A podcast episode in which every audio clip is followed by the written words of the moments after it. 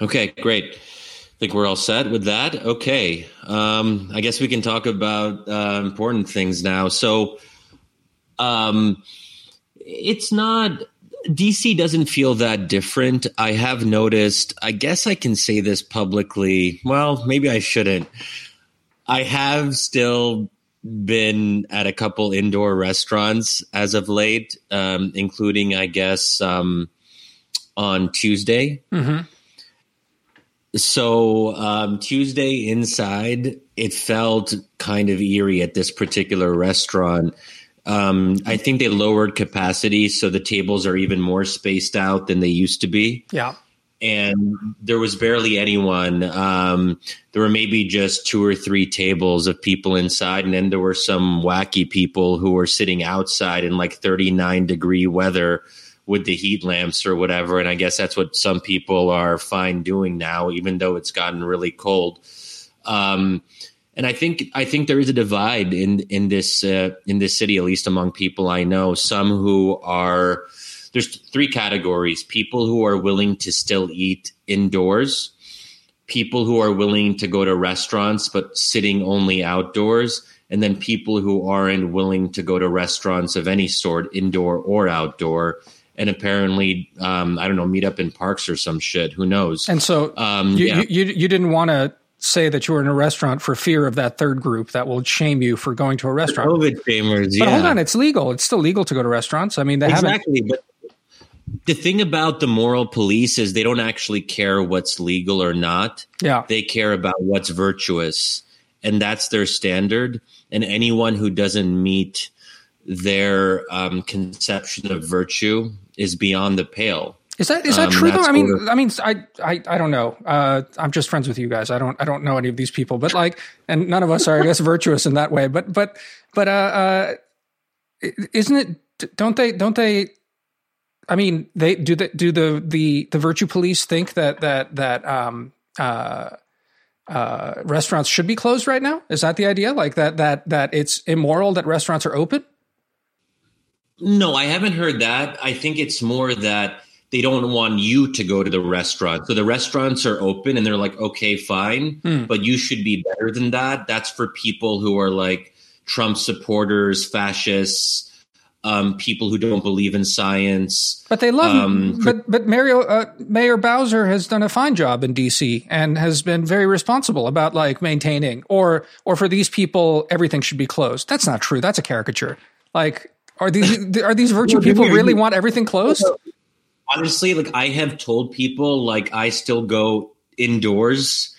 And they're like, "Oh wow!" Like a sense of surprise. Like, sh- wait, should you really be doing that? That sort of thing. That is definitely real. Hmm. some people are against that. They don't want their friends. They're like, if you're my friend, how come one of my own friends is still indulging in this kind of risky behavior? Yeah, And there yeah. have also been some articles don't eat at restaurants, Oh, including even outdoors. And I have, so there definitely have been those arguments circulating, certainly on Twitter too. Avoid restaurants, go the extra mile, don't see your family during um, holidays even though they're like old and who knows you might not see them again but you know better better safe than sorry or whatever so um so i think that um yeah i mean it shouldn't be that surprising Damir i guess you don't really know these people no, I don't. I don't. Uh, like, I literally just hang out with you guys, and and and we hang out, and we're we're irresponsible, all of us. No, but I yeah. Go on. Well, maybe there, there is something along these lines that I think is worth bringing up about. Um, but before that, and I have forgotten to do this maybe in previous episodes. First of all, thanks to all of you for joining us for this impromptu live recording of Wisdom of Crowds. Um, if you like what we do and you want to support us, I would encourage you to consider becoming a member of Wisdom of Crowds, and you do that by subscribing on our uh, site at wisdomofcrowds.live slash subscribe. It's five dollars a month and fifty dollars per year. And if if um and we need your help because we wanna we wanna build out what we're doing and we have some exciting plans in store for you guys, um, I think, or I hope. That's it. Yeah. And um, Yeah, and, and even if you're not ready to quite subscribe, uh, sign up for free to get our free content mailed to your inbox on a regular basis to see what we're up to. Oh. Right, Damir? I agree. I agree. You should definitely at least give us your email, and uh, we promise not to spam you too much. Um, yeah, I don't know. So, so I, I, wish I had more perspective for you here because it's interesting how uh, you know, like sort of intercultural COVID uh, stuff happens. But I, have um, mainly because I'm I'm staying with my uh, elderly parents. I I've I've I've not really wandered out very much at all. I've been um, uh, you know I put a mask on and go to the store and and, and do some shopping. Uh, very fastidious about like washing hands and stuff like that when I come in. It, much more than I ever was living in DC at all. You know, um, you know I, the the figures are, are really bad in Croatia. Like I on rather than make you Google it like last time, I I, I checked. Like uh, I think Czech Republic is worse and Luxembourg's worse, but every, like Croatia's really up there. And there was um, I mean, it really looks like what happened in Europe is like basically massive opening in the summer, and Croatia is a tourist destination, so we're we're we're really bad. Um, that said, I you know like things are sort of functioning from what I can tell. Uh, they closed all the cafes and bars and restaurants a week or so ago, I think, and um, uh, so that's not happening anymore. But like food carryout is happening, and and people are out. Like it's not that that there aren't any people on the streets. It's not like an abandoned city. In, in ways that I feel like DC has been hit in a way that like it's it feels like it's taken a gut punch. Zagreb doesn't feel that way right now. It like it's fine. Um, it's closed, but it's you know you can see that at the drop of a hat, like it'll it'll it'll snap back. Partly that has to do probably with a lot of the the financial support that businesses are getting. I think the government went uh, pretty hardcore on that, and um, like the EU bailout funds actually turned out to be very useful for that. They they um, the EU is actually giving really good money to Croatia, which they've now given to business owners. So I don't think we're going to have like lots of businesses closing like you saw in DC. And then, yeah, I, I, I, haven't really talked to people outside my family. I think people are being careful, but it's not it's not like a sense of of um, an apocalyptic sense. I always got like a much more apocalyptic sense at much smaller numbers in, in, in, the U.S. I guess I'd put it that way. You know, and, which, and, which, is odd in a place like D.C. that still has a relatively low case uh, case count. So the rest of the country, some states are getting really bad. That hasn't been the case in D.C. yet, as we've talked about many times before, because we have the nationalization of media. We're not able to make distinctions based on locality. So even though we're doing better in D.C we don't necessarily act that way. I think that's number one. And also, I think that there's a certain pleasure in being miserable yeah. that American, some Americans take pride in. It's, you know, especially if you're, um, you know, on the left side of the spectrum. And I even am sometimes this way. I loved the first two months of lockdown, as you might recall, because it gave me a license to not be social and to sort of like order in Domino's pizza and stuff like that and read novels and not really interact with human beings, and some of us like that.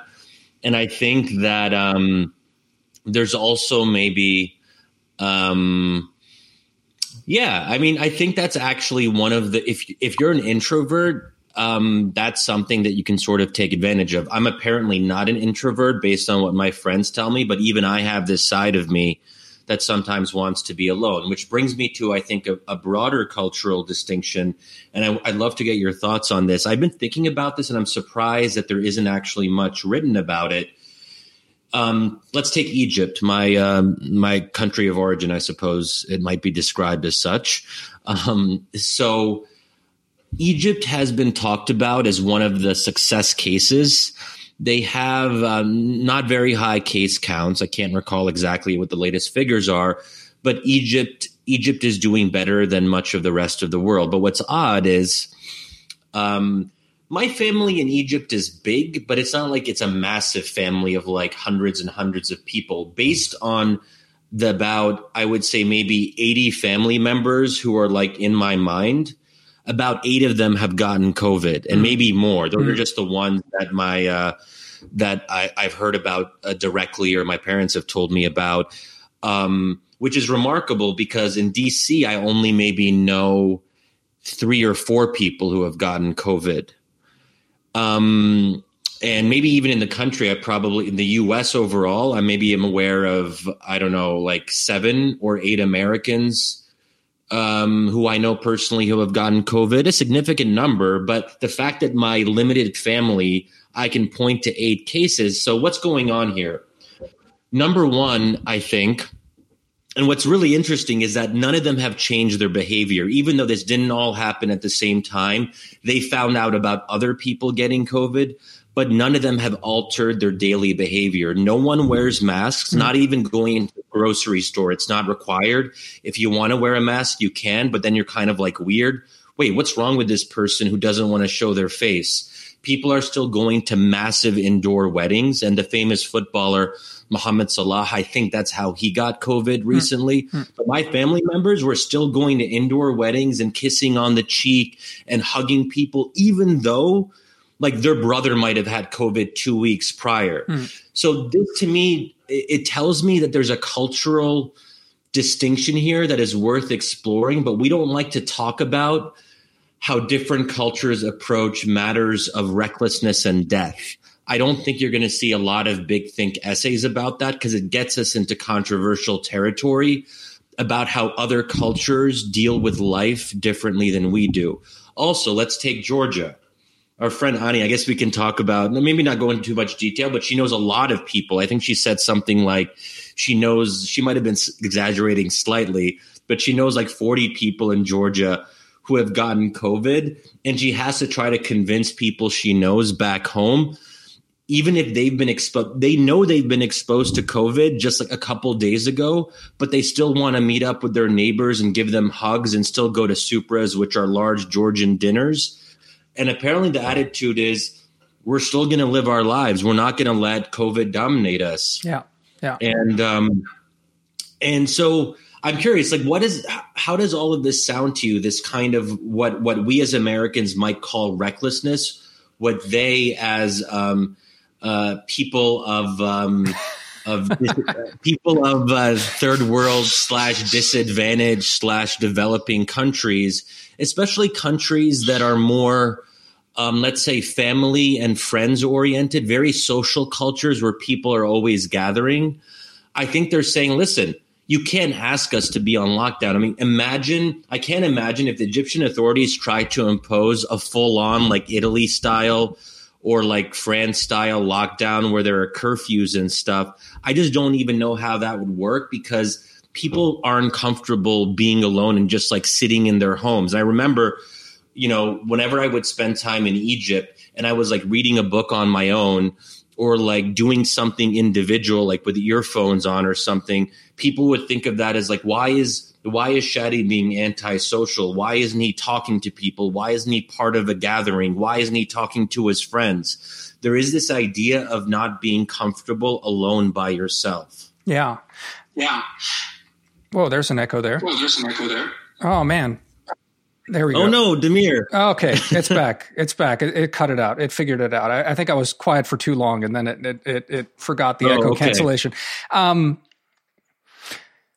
I guess I guess um, a couple of things uh, it's worth maybe talking about. Um, I, I, I want to get back to this question about uh, different approaches to death because I think that that you're right. There's something really key there, um, and I remember we actually got into a debate. You were there. I'm pretty sure you were there uh, at some point. Uh, this is the early days of COVID, and I, I trying to remember who it was. Uh, well, let's not name names, but in any case, it was like a bunch of us, and we were having a, um, a, a, a debate specifically about the that that that question of of whether uh, different cultures' attitudes towards safety and, and life actually, uh, you know, are are impacting a lot of these things.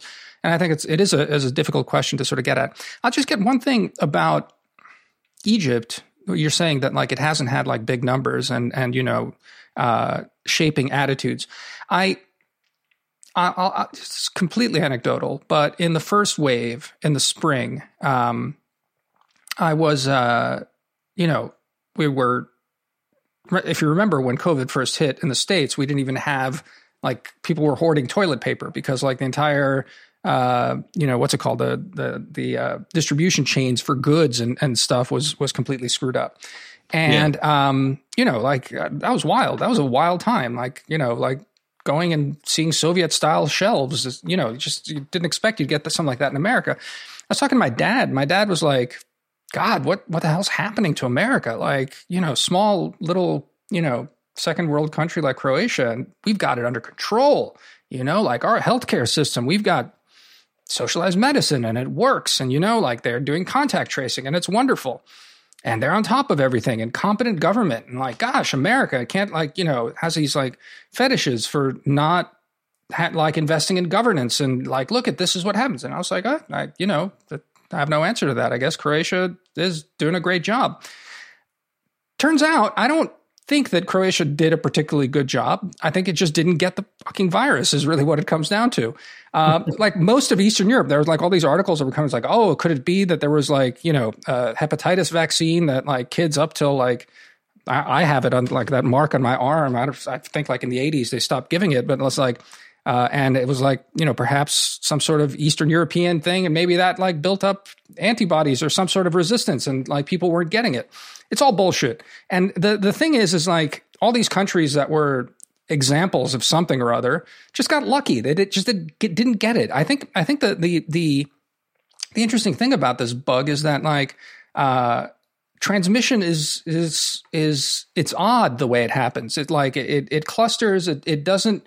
Um, it doesn't. It's not as mobile, I think, as people. So I, the reason I bring that up is because uh, anecdotally, uh, I wasn't here during the first wave, but I think anecdotally, uh, because my dad was, I think, channeling the the kind of feeling of what he was talking to his friends and uh, you know, uh, reading the news and, and watching the news reports and stuff like that, there was a sense of like, we got this, we're good, you know, and a certain kind yeah, of sort of. Croatia was talked about as one of the the great models. I remember there was a lot of hype about Georgia, Croatia, and the Eastern European countries. Yeah, and I, and now we all got we all got our comeuppance basically, you know, and it's because it's because it's not that policy doesn't work. It's not that policy doesn't matter. It's that it's that, and this is one of my I'm going to say this as people it's going to be a bad thing to say, but my, my favorite things about COVID is is is the is the comeuppance that it it it gives to sort of like you know um, uh, yeah the the whole sort of sense of of technocracy and you know like the vaccine's a big deal. Uh, I'm not I'm not some sort of like anti science nut. Uh, you know we'll see how how it works out. And obviously, there's many challenges and scaling it up and making sure people take their second dose and the PR around that's going to be a real challenge. And we're going to have like a whole bunch of interesting, you know, uh, cross cultural studies about trust and you know how this stuff works out, and we'll find out how how good the vaccines are um, in the end game as well, and you know how all of that that ends up playing out. It's going to be interesting. Um, however, I I, uh, I I do think it's it's um, it's interesting that that like experience ends up shaping a lot of this stuff. Now, again, to your point about so you know that's my sort of maybe uh, half repost about about Egypt. I wonder I wonder what Egyptian attitudes will be once they get properly hammered, uh, if they properly get hammered before the vaccine gets to them, and you start getting the kind of stuff like you know we have a, a, a stadium that's now has overflow in it. And there's like they're putting beds and like sort of uh, COVID patients into it here. That sort of stuff focuses the mind. That said, Georgia is a, a catastrophe, and, and then anecdotally, Georgia is not having that. So maybe there is something else, uh, you know, at play. Yeah. So a couple a couple thoughts on that. I mean, number one is that out of the eight or so relatives in Egypt, even though some of them are on the older side, none of them were hospitalized.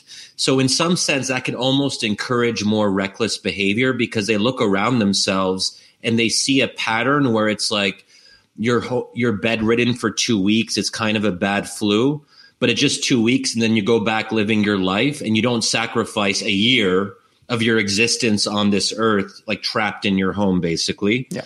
So I think the fact that the death rate is significantly lower in some of these countries, and a couple of reasons. One, there aren't as many people who are 80 years and above in Egypt because the life expectancy isn't as high. Um, that's one. And that actually is one of the biggest factors that leads to a higher death rate. So when people say, well, why um, why are Europe and the U.S. so much worse than say Mexico? It's because we have more people who are 80, 90, 95, 100, and so on, right? Yeah. The, the second thing is the presence of um, nursing homes. So the numbers may have changed, but I recall there was a time where about 40% of COVID deaths were tied um, to nursing homes in certain countries. Um, and nursing homes is, has been one of the main vectors of, of spread and of death. There are no nursing homes in Egypt. That concept doesn't exist because the idea of carting off your, your old folks to a home and leaving them is anathema. That's unacceptable from a moral and religious perspective. So you're cutting out maybe 40% of deaths right there. You're cutting out um, another, say, 20% of deaths because people aren't old enough. And then who knows? I mean, there's some jokes. I mean, there have actually been Egyptian commentators on TV who have said things like Egyptians have a special resistance to the virus, and it's almost like a sort of um, COVID nationalism, and and and I mean, this is I, I don't want to be mean, but this is Egypt is a bonkers society. So people believe in crazy things, and rationality is not necessarily privileged as something that people should be. It's you know being rational is not you know that's not necessarily something you aspire to. Mm. It's it's maybe like a side benefit. If you really want to be rational, I guess you can be rational. So there's a couple things there, and then religion. Let's um, and I don't know if it might be similar in Georgia and some of the Orthodox countries, but there's also a sense that um, if someone dies, God forbid, then it was mektub, which is the Arabic word for written, and that the idea that everyone has a kind of um, a book of their life, to use the metaphor, and if God has written it to be, that something happens at a certain point in your life, whether it's marriage, birth, whatever hardship, great things, whatever it might be, that that is not something that you can really fight against. Let me if just happen. Uh, let me just interject here on one thing because I, I, I really actually was going to introduce this as the routine to open up this thing, but didn't need it. I, I literally before we started recording, I went to the to the kitchen and I have a bottle of beer that I bought, and I was like, I'm going to get this beer. And then I, you know, I don't really, I, have only been here in Zagreb for a few days, so I don't know where the bottle opener is. And I looked and I looked and I looked and I couldn't find it. And I said to myself, ah, it wasn't meant to be. And I put the beer in the fridge and I said to myself, I'm going to tell Shadi this is the extent of my religion. my religiosity is I, I, take a beer out of the fridge. I can't find the, the bottle opener. I said, aha. I, I literally said something along, along those lines to myself. I said, it is written. I cannot have this beer tonight. And I put it back. That is amazing. no, I mean, because that's literally what we're talking about here. Yeah, yeah. Even people who are non religious, I mean, everyone to some extent subscribes to some notion of fate. Yeah. Right. I mean, some people less than others and so on, but I think it's a very popular idea that there are certain things that are beyond our control. There are sort of um, uh, supernatural powers. You can call it God, you can call it life, fate, you know, whatever it might be. Sometimes things are not meant to be. Even when people are talking about how they meet their spouse and fall in love, they can be atheists, but some they'll use this language a lot of the time. Well, hey, wasn't you know it, or even like the, this phrase which i really hate and uh, my brother uses it and sometimes i'm like I, am like really? I don't like this phrase and I, I have some friends who use it too. They say it is what it is hmm. which is a, t- a tautology. Yeah. It makes no sense. What does it mean for something to be what it is? It, what, what does it mean for something to be what it already is. It doesn't really make a lot of sense, does it? I mean, I don't know. I I, I remember something about like Heidegger, right? Like in Dasein and being. I don't know. Isn't it, isn't, isn't that like one of those key things that like very very very important Germans who became Nazis spent a lot of time thinking about? Good point, but do you think the people, the Americans we know who are saying it is what it is, are referencing Heidegger? No, no, I don't. um, but I think it's also like a stopgap measure when you don't know what to say in a conversation. You're like, it is what it is. Yeah. yeah. And you move on to the next topic. But anyway, um, No, Also, but it's, it's a- interesting. It's that fatalism you're talking about. I mean, I, it's fine though. It's like some of some of the some of our uh, interlocutors in the in the chat are saying that that's their concept of religion as well. A certain kind of resignation to it. I feel like I feel like we've hit on we hit a nerve here. Um, anyway, I also love. I also love that there's someone on um, live joining us. His hand, his or her handle is Brookings fan. yeah. I wonder if that's one of your That's colleagues. interesting. One of your Oh, colleagues. yeah. Well, nice. Yeah. Okay. Well, um, so I think that um, also, you know, when someone passes, you know how in, in the U.S. we sometimes say things like they were taken before their time. Um, this was um, there's I, I Damir, you're smiling. I guess you're seeing some more of these comments, but um, what, what what do Americans say when someone like dies suddenly and it doesn't feel right, and there's almost a sense of resistance against against fate that they were yeah taken before their time. Yeah, sure. But I mean, that's look.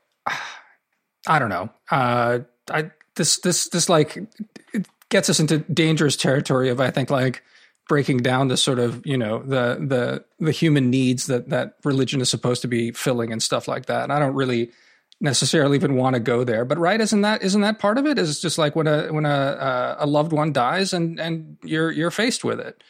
And so, what are you going to say? You're gonna you're gonna raise your fist and say no, or you know, you say, well, you know, it is what it is. I mean, it's a Yeah. it's a it's it's it's sort of that. Now, like, um, I guess it's sort of like a, a a weirdly secularized way to go about it is to to just sort of you know uh, talk about it in terms of fate. Um, as opposed to you know a more organized sort of form of of uh, of faith where I don't know it, it imparts more meaning than than this kind of resignation before uh, before facts. But I don't know. Um, but what what annoys you about your brother saying it is what it is, apart from the grammar? No, no. I mean, um, putting putting that aside, Yeah. because I yeah, it's a fine it's a fine thing to say. I guess I just I think it's a little bit circular. I do think I remember early on when COVID started, there was a big divide between um, a certain group of Christians Hmm. and and um, less religious liberals, where many Christians were saying um, life life isn't just about good health and minimizing risk. Um, that there's a certain trade off. And I'm, I'm trying to remember exactly how this was articulated. I remember that I did a debate with R.R. Reno from First Things, and he was one of the biggest opponents of lockdowns. And he was talking that day about an underground church in New York that he was frequenting. And there was almost a pride in this idea that Christians would not be bowed by the virus, Yeah, that they would not let the virus lessen their lessen the things that they consider to be quite important on a daily basis. Going to church spending time with their loved ones celebrating the kind of daily rhythms uh, of of life and love and they felt that people who are who were emphasizing science as its own kind of god had lost sight of what of what life was actually about. Does that does that sound about right to you? Yeah, that I'm not sounds- saying that I. I'm just trying to uh, communicate the view as I re, as I remember yeah, it. that that's that sounds right. Yeah, I remember that. And like, I mean, and you were you where were you on that basically uh, with your your your sort of faith position on that? I mean, I know I know you you also were uh, you know uh, annoyed at a lot of the sort of uh, the the COVID uh, restrictions and the rest of this. I mean, you know, uh, very much obeying to the letter of the law, but but annoyed in the spirit of it, I guess. Or um, I don't know how what that debate with Reno. I didn't watch it. Like what what where where where was it? Or that was just an aside of something.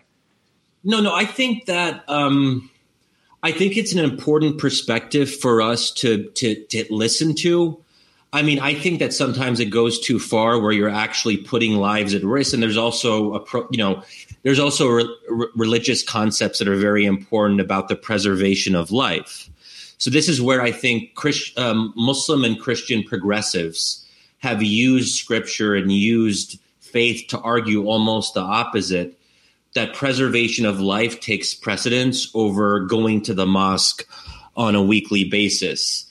Um, so I think there's a tension there, and I think it it actually um, it overlays with partisan affiliation. So if you're a Christian who's a Republican, you'll probably take a certain perspective. If you're a Christian who's a Democrat, you'll use your, your faith to make almost the opposite argument. Yeah. So yeah. that's where it gets a little bit complicated, I think, Right, I is what's really driving this partisan affiliation or religious conviction? you know here's the here's the here's the weird thing for me on this um it's not really changing gears but a little bit it because you're right i mean it's just like people use arguments to get at whatever like itch is scratching them i i don't i don't find the um the state that much of a problem. I mean, last time we did the episode, you know, I told the anecdote of the Croatian government finding me and sending cops to to check up on me and you know, like found me out on the street as I was like hopping over the fence of my parents in my parents' yard uh, to catch a photo outside of, you know, quarantine. Um and uh, it, that that that funny little anecdote. I mean, I feel like a lot of sort of Americans would be like, "Oh God," you know, like that's really scary that the state's that good and our state's not that good here in Croatia. So it's like, you know, even even even still they managed to like send cops to check up on me. Um there was there was a a a fight that that blossomed on Twitter soon and I think we're going to see a lot more of it coming up. Um it was uh mostly like Michael Brendan Dougherty and Megan McArdle going back and forth uh on uh the question. I think Noah Rothman started the whole thing, but it was a it was on the question of um, basically uh, private. Uh, you know, businesses requiring in the future, potentially requiring people to show that they've been vaccinated in order to have access to uh, to stuff.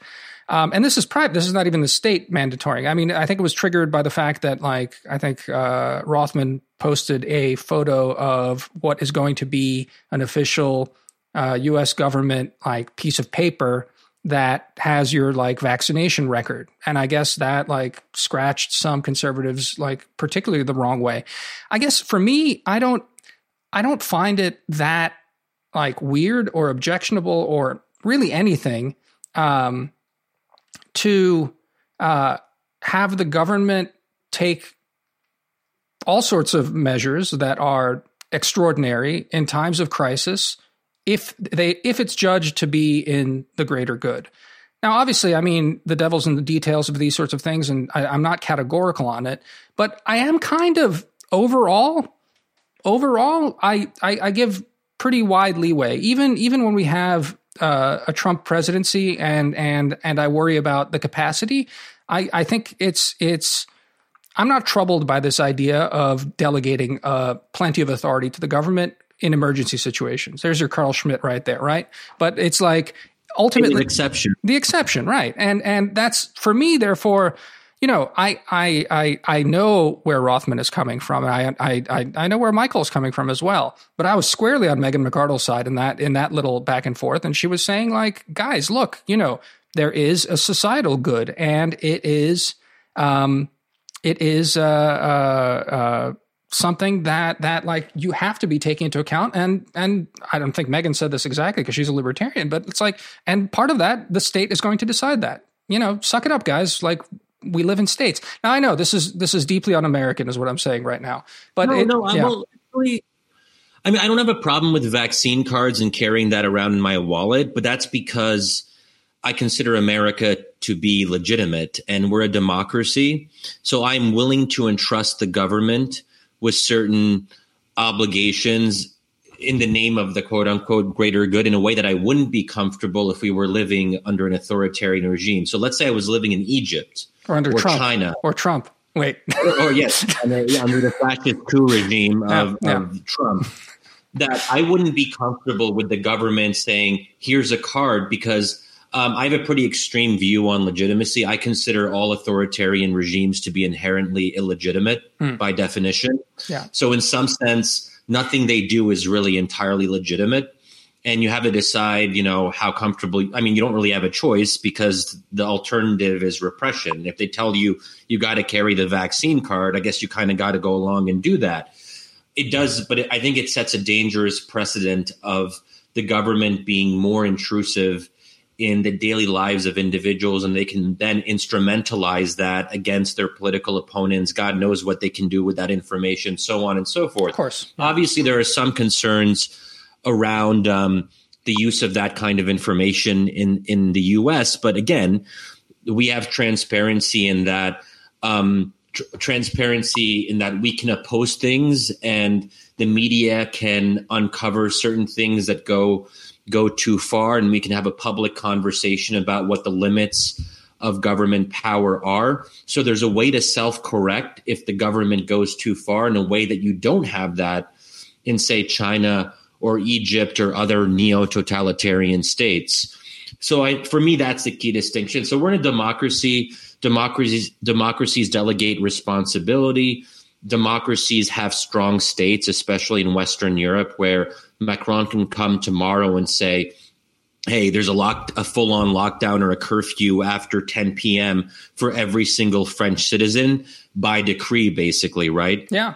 Well, again, yeah. but that's that's that's the that's the um the funny thing about about uh, about Carl Schmitt, though, right, is that is that he talks about the the emergence of of complete dictatorial power, even in in, in liberal parliamentary democracies, and that's what fascinates him more than anything else, right?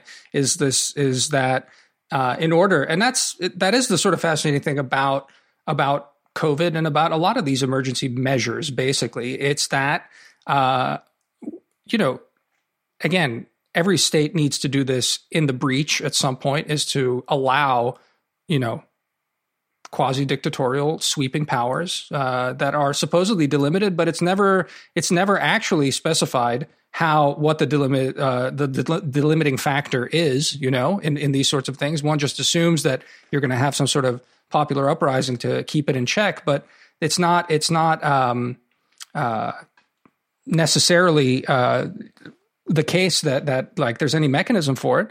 And so I it's it's I don't know how to put it like I guess I'm also on the margins discomfited by it, but I guess my my tolerance for for state capacity to to uh, basically do pretty strong things in, in in in extreme situations is actually pretty capacious. And and so I just to get back to that, like the question whether it's it's you know religion uh, and conservatives or whatever it is, I, I even wonder whether you know this debate on on on you know uh, like, and maybe we will have it about like carrying vaccine cards, whether it does map onto anything or it'll just sort of randomly map onto some sort of partisan mood affiliation, and then like all conservatives will go one way, and then like all liberals will go the other way, and then some of us will just sort of again be trapped in the middle. I don't know, you know, like it, it just seemed like all I'm getting at is that that debate on Twitter I found kind of bewildering because like I I I know Michael a little bit from Twitter. I've never met him in person. Like I, I know Megan a little bit, and I, I, don't know. It just seemed to me like a pretty clear cut case. But I, I, was surprised to see some of my friends just uh, you know go in this other direction that I just in a way I don't I didn't fully. I don't know. So I would take exception to part of what you said about the state of exception. Go on.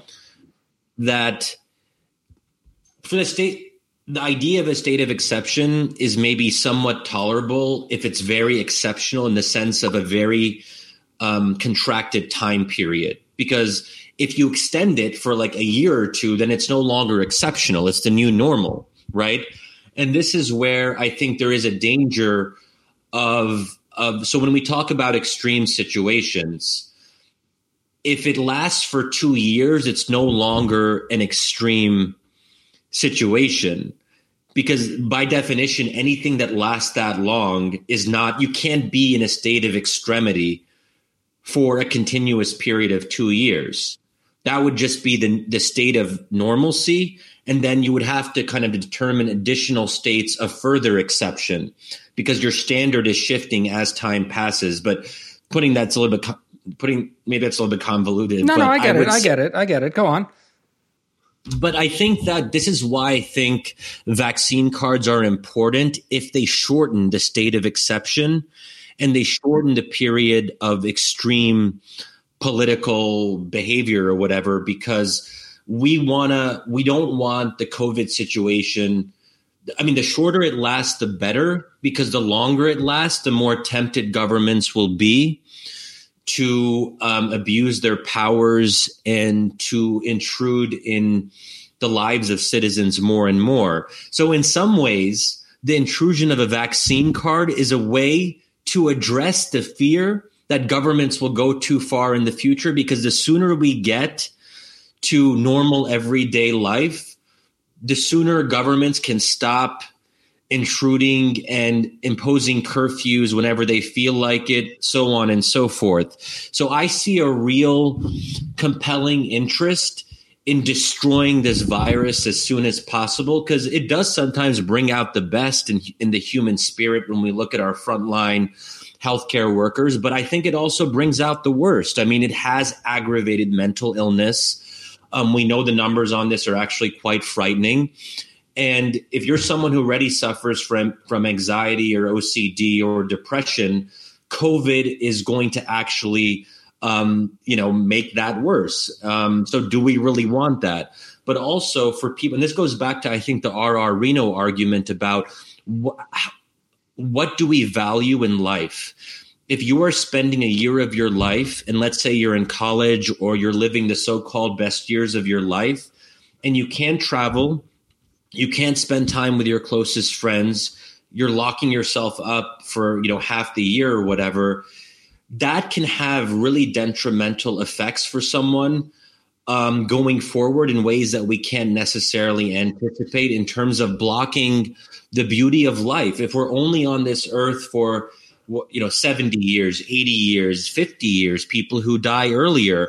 And one out of those 50 years is spent not enjoying your friends and your family and not living your life to the fullest extent is i mean there, there has to be some kind of there has to be a balance. We want to preserve life. We want to protect life. We want to keep the death counts down as much as we possibly can. But we can't but we can't tell people to not live for a year. So what, I guess that's what I'm trying to say. Here. What you're saying is we need we need a religious authority in the state to actually be able to balance the the economic and other things with these sort of more intangible spiritual things and uh you know because no I mean I I, I jest there but the the the thing is again it's it's what strikes me about that vaccine card and that argument is that um is that in fact that that uh uh it, it's the argument for it is one of just kicking this thing and it's a purely technocratic one and like the state i think is is is entitled to to make it basically um, these you know I, these other arguments about sort of like quality of life are seem sort of I don't know like wishy washy and esoteric. That's why I'm sort of saying you need like a religious authority to to uh, to kind of litigate that somehow.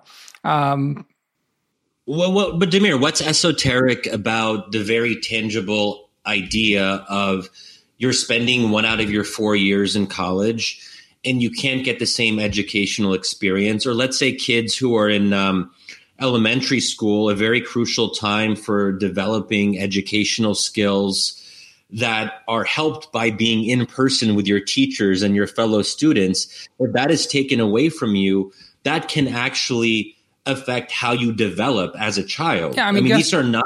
Sure, wars are evil too, and they happen to countries, and we take all sorts of crazy decisions to, you know, end them as quickly as possible. Hopefully, on our terms and victory, not in in in in in. And that's what I mean. It's like you have to sort of pick a certain kind of measure of it, and I, I do think there's like a, a a proper justification to be made that the the measure is best judged by sort of state authority. I guess. I mean, this is making me sound like like much more of a fascist than I really am. But like, I don't know.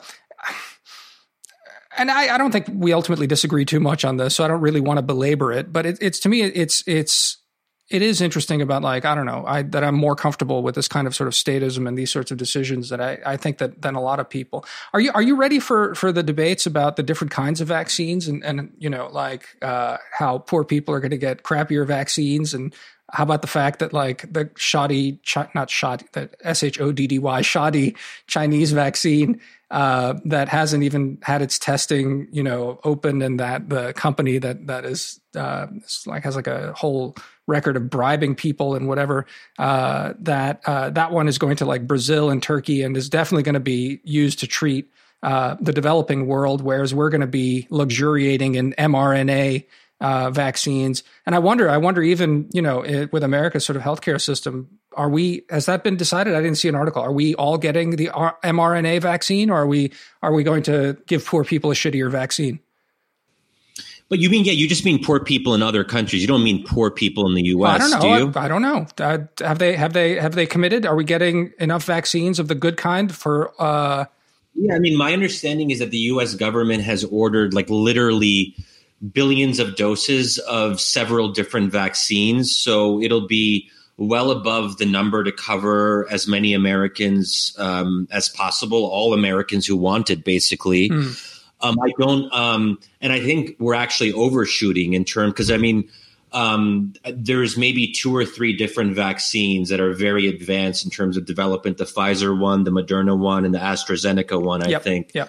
So, um, and there'll probably be some mixing and matching, but I think all three of those seem to be of very high quality. I would say if you're a developing country, don't depend on China. Don't take the shitty Chinese vaccine. I mean, China is really a joke.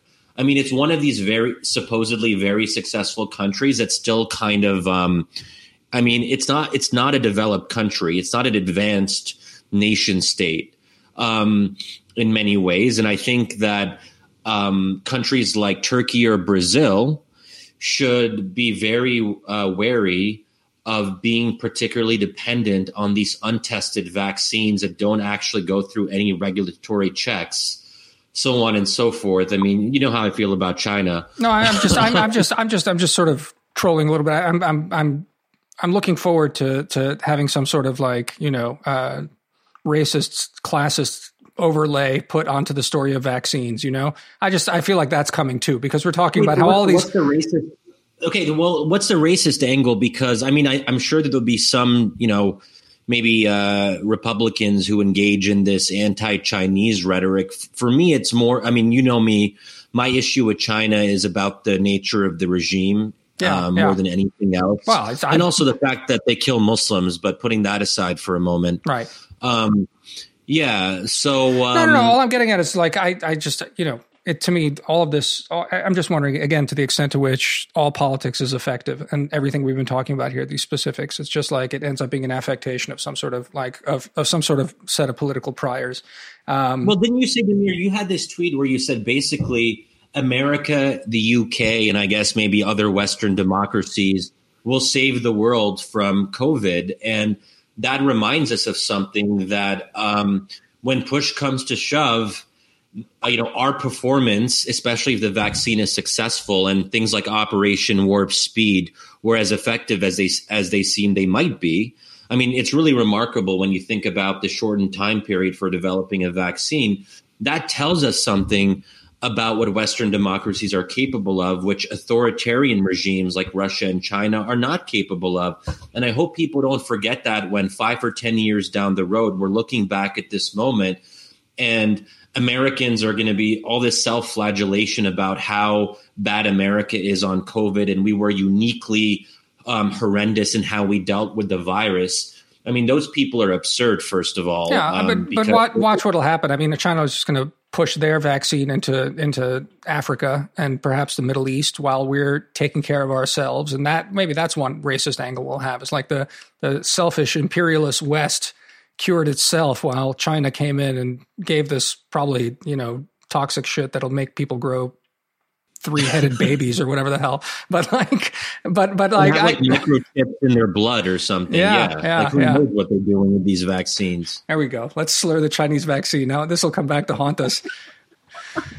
when in fact it is saving lives in the third world. I don't know. I don't know. I'm just. I, I, guess the point is my my only point in all of this is just like how how affective a lot of this stuff is, and how you know I don't know. Um, I'm still I'm still enthusiastic to. Uh, you know not be doing uh, the kind of of of you know affective politics now that Trump is gone. Um, but I, am I'm, I'm starting to wonder whether we'll ever be it will ever be rid of it. It's just that it's it's with us forever, and it's just going to be everything will map onto onto some of these. I guess it's always been like that. It's just Trump has made it so much more. I don't know, potent and and toxic and exhausting. Um, that it's it's a little I'm, I'm growing already disheartened at the sort of partisan fights we're going to have over the vaccine and the kind of like colonialist, racist, anti-racist, equalist, you know, one world fights over vaccine distribution and how everything's just going to like map onto these things. I, I, uh, well, yeah. Well, a fun fact uh, on the well, number one, you mentioned Trump here, and it just occurs to me that Trump is coming up so much less in our conversation since the election, and there's something wonderful about that there, that already a lot of us are moving on yeah. in terms of how our mind processes information, where we don't automatically go to Donald Trump as our explanatory va- variable for everything.